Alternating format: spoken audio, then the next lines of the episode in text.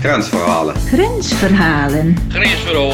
Grenzen en corona. Die twee woorden gaan sinds een jaar hand in hand. Het verenigingsleven aan de grens is stilgevallen. Opeens mag je niet meer zomaar de grens over. En de kastelein en de ondernemer, die missen hun Belgische en Duitse buur. Zomaar een paar voorbeelden, maar wel de realiteit. Ik ben Dominique van Bohemen en samen met medegrensgenoot Lucia Hoogakker neem ik je mee langs de Nederlandse grens. Dit is onze ode aan de grensregio's. Grensverhalen is een serie podcasts over wonen en leven aan de grens. Mede mogelijk gemaakt door het ministerie van Binnenlandse Zaken en Koninkrijksrelaties. Hoe is de samenwerking met onze naaste buren? Wat is de ervaring van ondernemers en professionals? En hoe ervaren inwoners het leven in een grensregio? Je hoort het in Grensverhalen. Hoi, leuk dat je luistert. Omdat ik zelf geboren en getogen ben in Zuid-Limburg, ken ik dat grensgevoel als geen ander. In het dagelijkse leven ben ik met Lucia werkzaam bij het ministerie van Binnenlandse Zaken en Koninkrijksrelaties. Maar voor deze podcastserie verruilden wij onze werkplek in de Haagse torens voor een roadtrip langs de grensregio's. In deze aflevering neem ik je mee naar het bronsgroen eikenhout, Limburg, waar de koffie met fly altijd klaar staat. Maar ook de provincie die wordt gekenmerkt door haar bijzondere ligging, grenzend aan België en Duitsland. Hoe werken hulpdiensten hier samen met zoveel kilometer grens? Voor welke uitdagingen staan ondernemers in tijden van corona? En wat is die typische Limburgse gastvrijheid?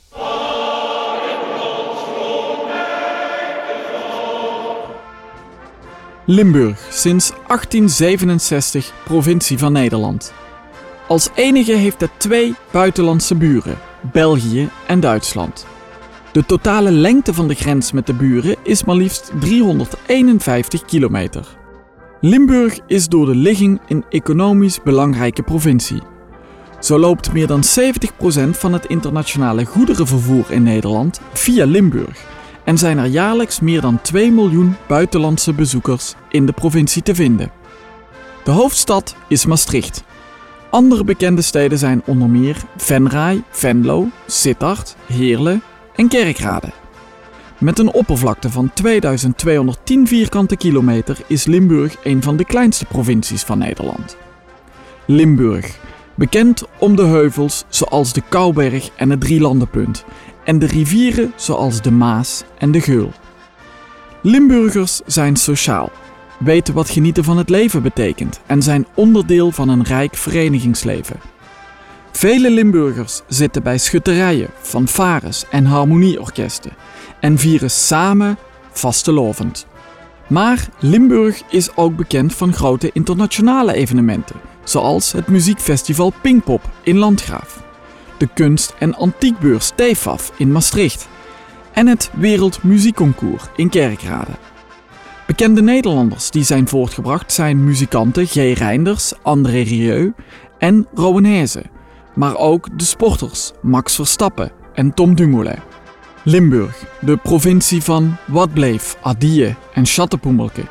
En het eigen volkslied, waarin onvoorwaardelijk de liefde voor Limburg op een prachtige manier wordt bezongen. Limburg, mijn vaderland, beter bekend als Waar in het bronsgroene eikenhout. Limburg, Mien Limburg. Ik ben hier opgegroeid en het zal altijd mijn thuis blijven. Door de bijzondere ligging meer verbonden met de buurlanden dan met Nederland. En daar wil ik deze aflevering mee beginnen. Daar waar Noord-Limburg zich meer verbonden voelt met Duitsland, is dat anders voor Zuid-Limburg. Daar is het Nederland op zijn smalst. Burgemeester Annemarie Pente-Straken uit Maastricht schetst het gebied. Als je kijkt naar de kaart, Zuid-Limburg, wij zijn hier met 4,8 kilometer verbonden met de rest van Nederland. 4,8. Dat is echt maar zo'n stukje.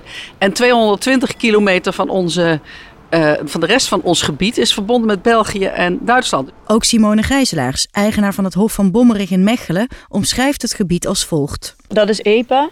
En als je eigenlijk meer naar links kijkt, dan uh, kijk je zo België in, Sippenhaken, Teuven. En als je meer naar achter kijkt, over de bossen, uh, bovenop in het bos kun je Aken zien liggen. En we blijven even bij Simone. Want dat Duitsland en België zo dichtbij zijn, is ook te herleiden naar het leef-, woon- en werkgebied hier aan de grens. Als je even een boodschap gaat doen, ga je net zo goed naar de Lidl in Duitsland dan dat je in Nederland gaat. Ik zie dat verschil niet meer. Of Theo Hoogakker uit Hoensbroek, gebrook, die vertelt over de Duitse radio. De taal een beetje, uh, dat dialect is ook wel een beetje meer richting Duitsland dan uh, richting België eigenlijk. Hè. En daarvoor ja, zetten ze hier heel veel de uh, WDR4 op. Hè. Dat is veel Duitse muziek, maar ook oude oude muziek van vroeger. Burgemeester Pente Straken heeft ook nog een paar voorbeelden. Wij horen het Duits, we horen het Frans. Uh, dat vinden wij heel gewoon. Toen ik hier kwam wonen, is bijna 40 jaar geleden. Toen spraken de meisjes in de, de, de meisjes in de HEMA, die spraken nog Frans. Moet je je even voorstellen. Hè? Uh, en dat, dat is heel vanzelfsprekend hier. Dat vinden we normaal. Maar ook hier zijn families over de grens heen met elkaar verbonden. Ik heb vier zonen. Eentje woont in Maastricht. Zijn uh, vriendin, uh, haar ouders wonen in Lanaken, net over de grens, twee kilometer verder. Ze hebben een babytje gekregen vorig jaar. En dan toch even omdat het corona was, mochten de ouders helemaal niet naar het babytje. Zij mocht niet met haar kindje naar haar ouders. Ja, dat komt zo dichtbij. En dat grijpt zo diep in in het sociale leven ook. En dat heeft heel veel positieve kanten. Daarom is het voor ons echt verweven. Het is echt verweven hier. En je ziet dus ook in deze tijden wat de nadelen zijn als die grenzen plotseling dichtgaan. Men ervaart hier meer de grens met Nederland, zoals de Zeeuws-Vlamingen dat ook voelen, dan met de buurlanden. Mocht je die aflevering nog niet gehoord hebben, luister dan vooral door. John Douwe, inwoner uit Bergen ter Blijt, heeft hier nog een mooie aanvulling op. We liggen hier uh, vlak bij, bij Noord-Rijn-Westfalen, de grootste deelstaat van, van Duitsland, waar de meeste industrie bijvoorbeeld gevestigd is. We zitten uh, vlak bij, bij Brussel. Ehm, ja, we dit is echt de EU-regio. We zitten heel centraal en ja, dat biedt, dat biedt grote voordelen over en weer. Tegenwoordig is de grens bijna niet meer zichtbaar, maar vroeger wel. Onder andere door de douanehuisjes. Dit is trouwens een terugkerend item in alle afleveringen. En ook voor deze Limburgse aflevering een smokkelanekdote. Ik had een vriend die uh, uh, zat in dienst in Rijndalen. Uh, dat is bij, bij Romondo voor de grens. En toen waren er nog, nog grenscontroles. Ja, er werd druk gesmokkeld. Zeker op die, op die legerbasis kon hij heel goedkoop sterke drank bijvoorbeeld kopen. Nou ja, die sterke drank werd natuurlijk niet onder de stoelen of in de kofferbak gelegd. Nee, die werd dus, eh, de binnenbekleding van de deur werd weggenomen en daar werd die sterke drank in verborgen. En normaal gesproken ging dat altijd goed, want eh, die gast had een legerpakje aan. Dus die werd zelden aangehouden door een douanier. Maar op enig moment werd hij toch aangehouden. En moest hij zijn paspoort laten zien. Hij wilde het raampje naar beneden draaien. Maar dat ging niet. Want daar zaten de flessen. Dus dat raampje kwam tegen die flessen aan. En moest hij de deur open doen. En dan heeft hij echt een duizendste geluk gehad dat ze dat niet in de gaten hebben gehad. Maar hoe is dit dan als je bijvoorbeeld onderneemt in deze provincie? Dat vroeg ik aan verschillende type ondernemers in Venlo, in Stijn, in Maastricht en in Kerkrade. Ik begin met Venlo. Ik vroeg me af waar je zo al rekening mee moet houden als ondernemer. Marcel Tabbers van Venlo City Marketing legt dit uit. Ja, de binnenstad van Venlo is natuurlijk een heel typische binnenstad. We hebben een hele grote groep Duitse bezoekers, die zich ook met name aan de noordzijde van de binnenstad oriënteren. En we hebben echt de, de Venlose bezoekers en bezoekers uit, uit de Nederlandse regio die ook naar de binnenstad komen. Dat betekent dat je alles in twee talen moet doen. Dus ook onze huisregels zijn in twee talen. Vincent Pijnenburg van de businessclub Maas Rijn vult aan. Tegelijkertijd beseffen we ons al te goed dat de binnenstad van Venlo voor 90% afhankelijk is van de Duitse consument. Zonder Duitser geen Venlo zoals die nu is. Zo simpel is het. En daarin is social media heel belangrijk, legt Peggy Leurs uit van Leurs Planten in Venlo. Ja, we communiceren in het Duits en in het Nederlands, zowel op de social media als op de website. Er zijn aparte Duitse kanalen. En op dit moment is er zoveel vraag vanuit de Duitse gasten van mag het wel, kan het wel en als ik kom moet ik dan in quarantaine. Dat wij uh, een paar uur per dag en de Duitse mevrouw uh, de hele tijd bezig, uh, ja, die is de hele tijd bezig met vertalingen en de vragen beantwoorden van onze Duitse gasten. En dat bijhouden van die verschillende coronawet en regelgeving tussen Nederland, Duitsland en België is voor ondernemers lastig. Want wat als je onderneming nu pal op de grens ligt en je dagelijks te maken hebt met controles van de marechaussee tijdens de eerste lockdown? Daarover vertelt Frans Bakkes, eigenaar van visspeciaalzaak Bakkes aan de grens. Wij hebben meegemaakt dat binnen een half uur, want het waren natuurlijk vliegende brigades, zoals ze het noemen, vliegende controles, die dan op deze grens stonden en dan weer op een andere grens, eh, dat je binnen een half uur compleet drooggelegd werd, dat er geen mens meer in de zaak was. op het moment dat ze weggingen, dan kwamen ze weer. Dan, dan liep het weer eh, als van ouds. En dat werd natuurlijk in Duitsland ook rondverteld, waarbij dat we er tegenaan liepen dat de mensen het nieuws persoonlijk interpreteerden. Maar hoe is dat aan de Belgische zijde, bijvoorbeeld in Stijn? Dat vroeg ik aan slager Gaston Eidams, eigenaar van keurslagerij Eidams. De grens is toch een, bar, een barrière geworden voor uh, veel Nederbelgen. Ze worden ook een beetje bang gemaakt dat ze niet de grens over mogen om te komen winkelen in Nederland. Aan Saskia Peters van Pet Shop Stijn vroeg ik waarom de Belg naar Stijn komt. Nou, ik ben in principe de eerste dierenwinkel wat ligt over de grens. Er zijn wel heel veel, uh, voornamelijk Belgen die komen voor artikelen die ze in België niet krijgen en hier wel. Uh, voornamelijk uh, vlooiemiddelen en wormtabletten, die zijn daar bij een apotheker te verkrijgen. En hier zijn ze gewoon te koop. Vanaf hier vervolgde ik mijn tocht naar Maastricht. Eenmaal aangekomen op een van de mooiste pleinen van de stad, het Onze Lieve Vrouwenplein, bekroop me een desolaat gevoel. Het was zo akelig stil dat ik mijn eigen stad niet meer herkende. Lege straten, dichtgetimmerde ramen vanwege de coronarellen. En ik vroeg aan de eigenaresse van modewinkel Per Sempre hoe mensen hier normaal door de stad lopen en waar ze voor komen. Nou, ik denk dat het een combinatie is van. Die komt uh, een gezellig dagje Maastricht doen. Maastricht is natuurlijk prachtig. dus die gaan die wandeling door Maastricht. Uh, vooral het oude centrum uh, vinden ze heel erg leuk. Er is natuurlijk enorm veel goede horeca. En daarnaast staat Maastricht toch ook wel bekend om de mooie winkels. Hier in Maastricht zie je toch ook altijd wel de dames, de jonge vrouwen, de, de wat oudere vrouwen, allemaal goed gekleed lopen. De, de, Belgische dames zijn toch ook wat chiquer. En die vinden het heerlijk om te flaneren door Maastricht, door uh, de sfeer die hier hangt. Zij waren trouwens ook heel creatief in deze coronacrisis. Toen deze hele catastrofe begon, uh, hebben we gezegd, weet je wat we doen? We gaan naar Hasselt en we gaan daar eens even kijken of we daar gewoon geen leuke winkel neer kunnen zetten. En uh, mocht het in Nederland uh, moeilijk gaan, gaat het misschien in België wat beter. En je moet ook blijven ondernemen. Maar hoe creatief de ondernemers ook waren in deze crisis, soms was de grens niet meer te omzeilen. Zo vertelt burgemeester Pente Straken. Bijvoorbeeld, uh, op het moment dat België de grens dichtgooide, dat was geloof ik eind maart of zo, ergens vorig jaar dan lijkt het net alsof de buren ineens vijanden worden. Dat is, heel, dat is echt heel gek. Ineens voelde middeleeuws aan. Roodbloks hier in de, op Maastrichts grondgebied. Dat was heel grappig. Burgemeester van Riems heb ik nog gebeld. Van wat ben je nou aan het doen?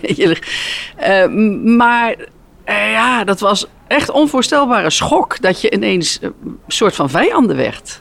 Het voelde heel middeleeuws. Van uh, we, gooien gewoon straatjes dicht en ook in bossen en veldweggetjes. Het was echt heel bizar. En stel je maar voor dat je in, midden in Utrecht ineens uh, een grens legt. Ja, dan denkt die stad wat is dit? Je loopt er de hele tijd tegenaan. Tot slot eindigde ik mijn rondje ondernemers in Kerkrade, in het Eurode Business Centrum. En de reden dat ik je dit wil laten horen is vanwege de bijzondere ligging van dit gebouw. Ik word hier ontvangen door Raymond Putgus van Alonza. Het gebouw staat letterlijk op de grens. Um, een roestvrijstalen strip, zeg maar, uh, die, uh, die door, de, door de vloer loopt. Waarbij dan op de plaats waar de grens afwijkt naar links... een grote ronde ja, marmeren gedenksteen gemaakt is...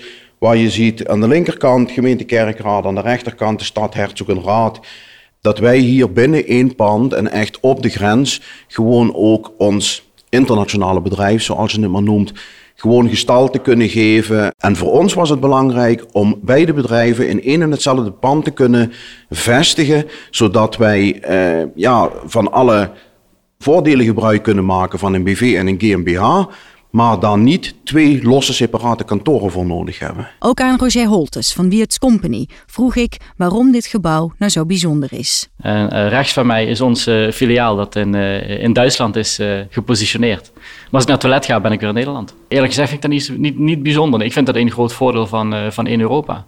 wat ik eerder bijzonder vind, is dat we nu in alle landen nog steeds verschillende maatregelen hebben, bijvoorbeeld om COVID te, te bestrijden. Dus ik vind, ik vind het onderscheid bijzonderder dan de eenheid. En zoals ik net wilde weten hoe het is om in deze mooie provincie te ondernemen, wilde ik ook weten hoe het is voor hulpdiensten, zoals de brandweer. Want Limburg kreeg vorig jaar, naast de coronacrisis, ook nog eens te maken met een van de allergrootste branden in haar geschiedenis: de brand in het natuurgebied Herkenbos. Goedenavond. Het vuur in Nationaal Park De Mijnweg in Herkenbos verspreidt zich razendsnel. De brandweer is met verschillende eenheden op locatie en krijgt hulp van Duitse collega's. Even na 1 uur vanmiddag kregen de hulpdiensten melding van de brand in het natuurgebied. Om een idee te krijgen van de impact van deze brand sprak ik met Tiemen Brouwer, teamleider bij Stadsbosbeheer. Hij nam mij mee het gebied in. Het is zo dat uh, we inderdaad begin april te maken kregen met een uh, hele grote natuurbrand. Uh, die weliswaar een heel eind verderop op de mijnweg begon. Maar zich onder andere door de wind deze kant op verplaatste. De brand heeft een enorme en verwoestende impact gehad op de omgeving. Toen ik door het gebied reed, was het niet meer dan een zwart afgebrande vlakte. Bij de bestrijding van de brand was de samenwerking tussen de Duitse en Nederlandse brandweer heel belangrijk. Schaar Theeuwen, destijds de taakcommandant, oftewel de hoogst leidinggevende bij de Nederlandse brandweer, nam ons mee in zijn brandweerauto om door het getroffen gebied te rijden. Onderweg vroeg ik Saar om ons te illustreren hoe groot het gebied eigenlijk is. Nou, de, de totale oppervlakte waar de brand heeft uh, gewoed was uh, 200 hectare.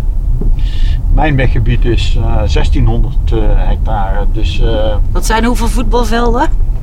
Ja, een hectare is ongeveer twee voetbalvelden. Dus 200 hectare die verbrand zijn, zijn 400 voetbalvelden. Dus ja, dat is enorm groot. Dat is immens. Ja, immens, immens groot.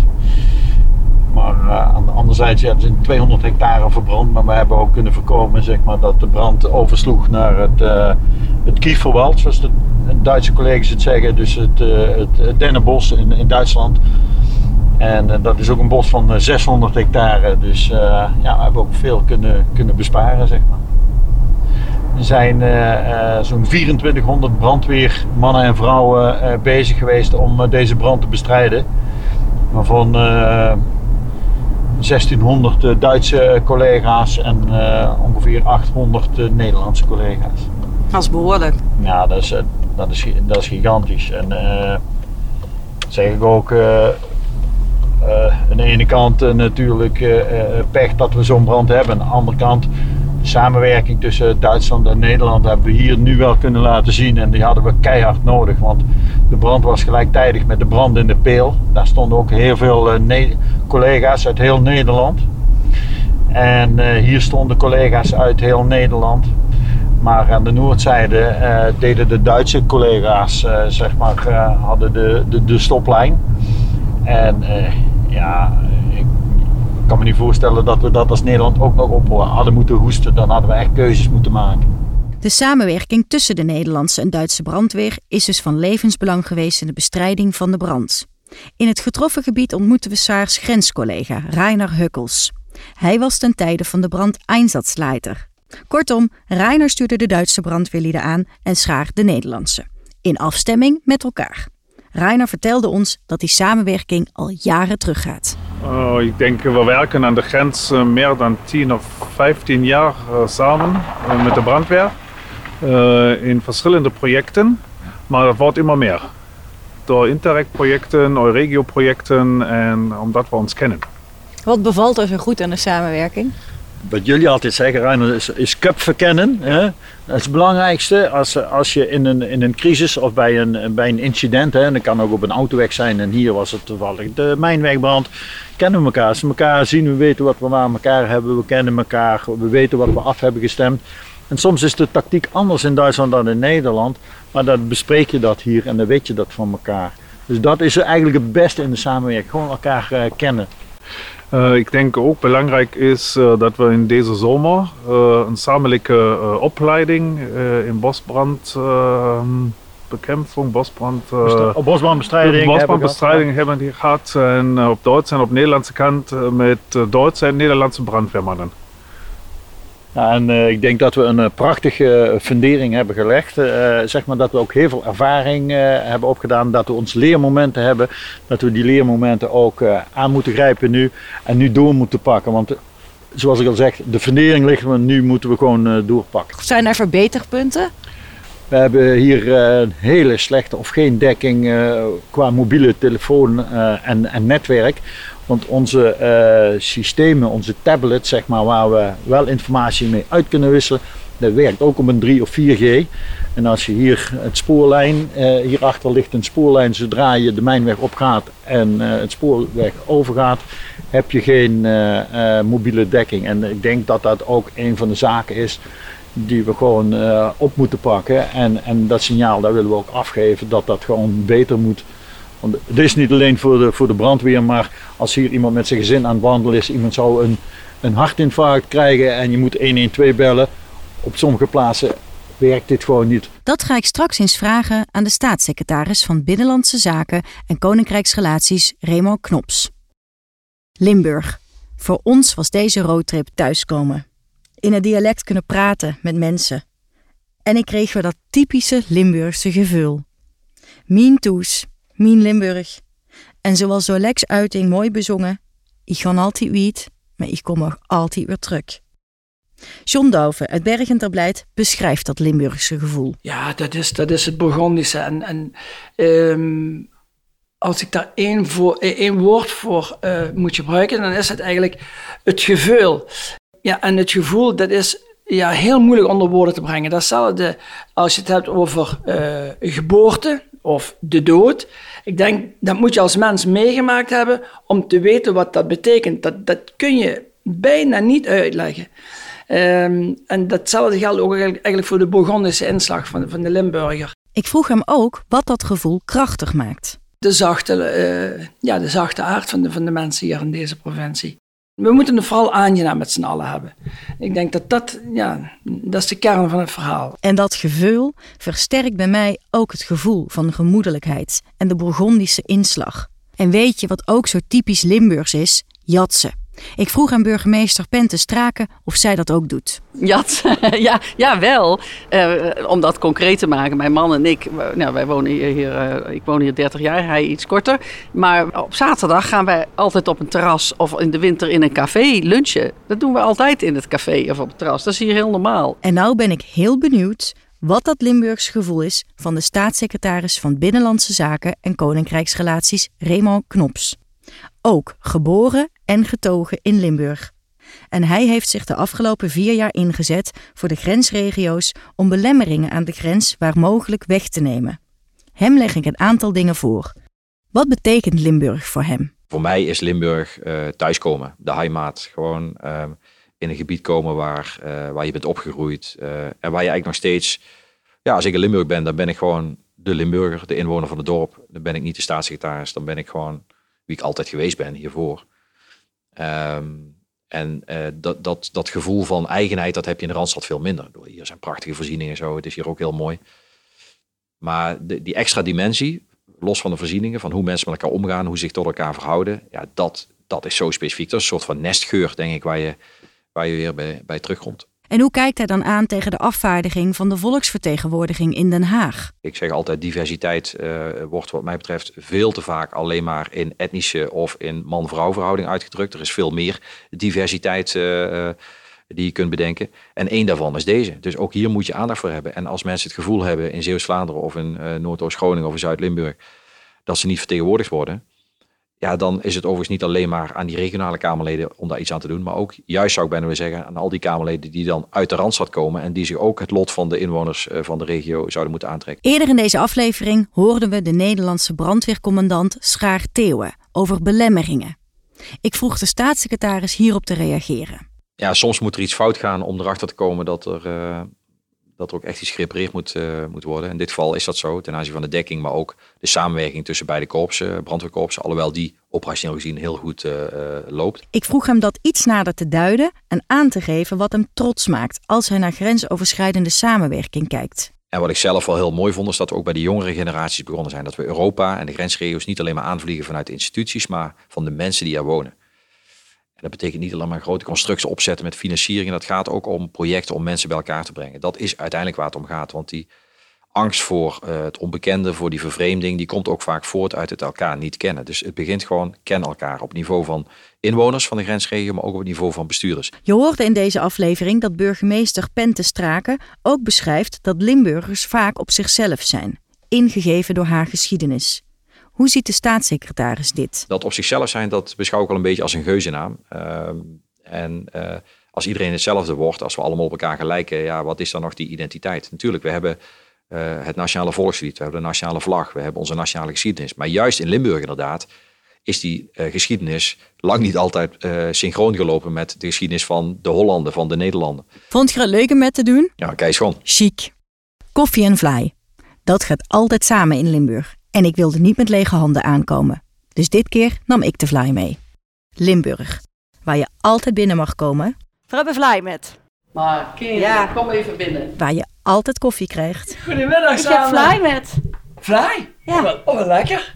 Kom, dan maak ik echt koffie erbij. Oh, dat is lekker. Waar je altijd mag aanschuiven voor de lunch.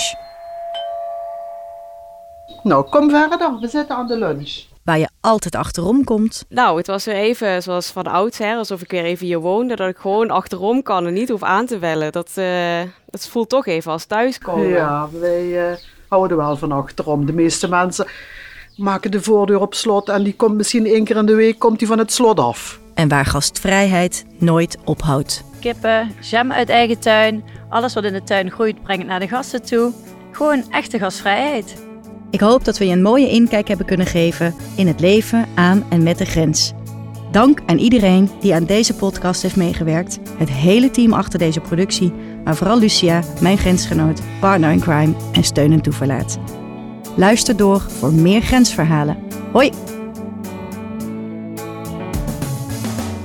Grensverhalen wordt mede mogelijk gemaakt door het ministerie van Binnenlandse Zaken en Koninkrijksrelaties. Ga voor informatie en meer grensverhalen naar nieuwsbzk.nl. Bedankt voor het luisteren en graag tot een volgende aflevering van Grensverhalen.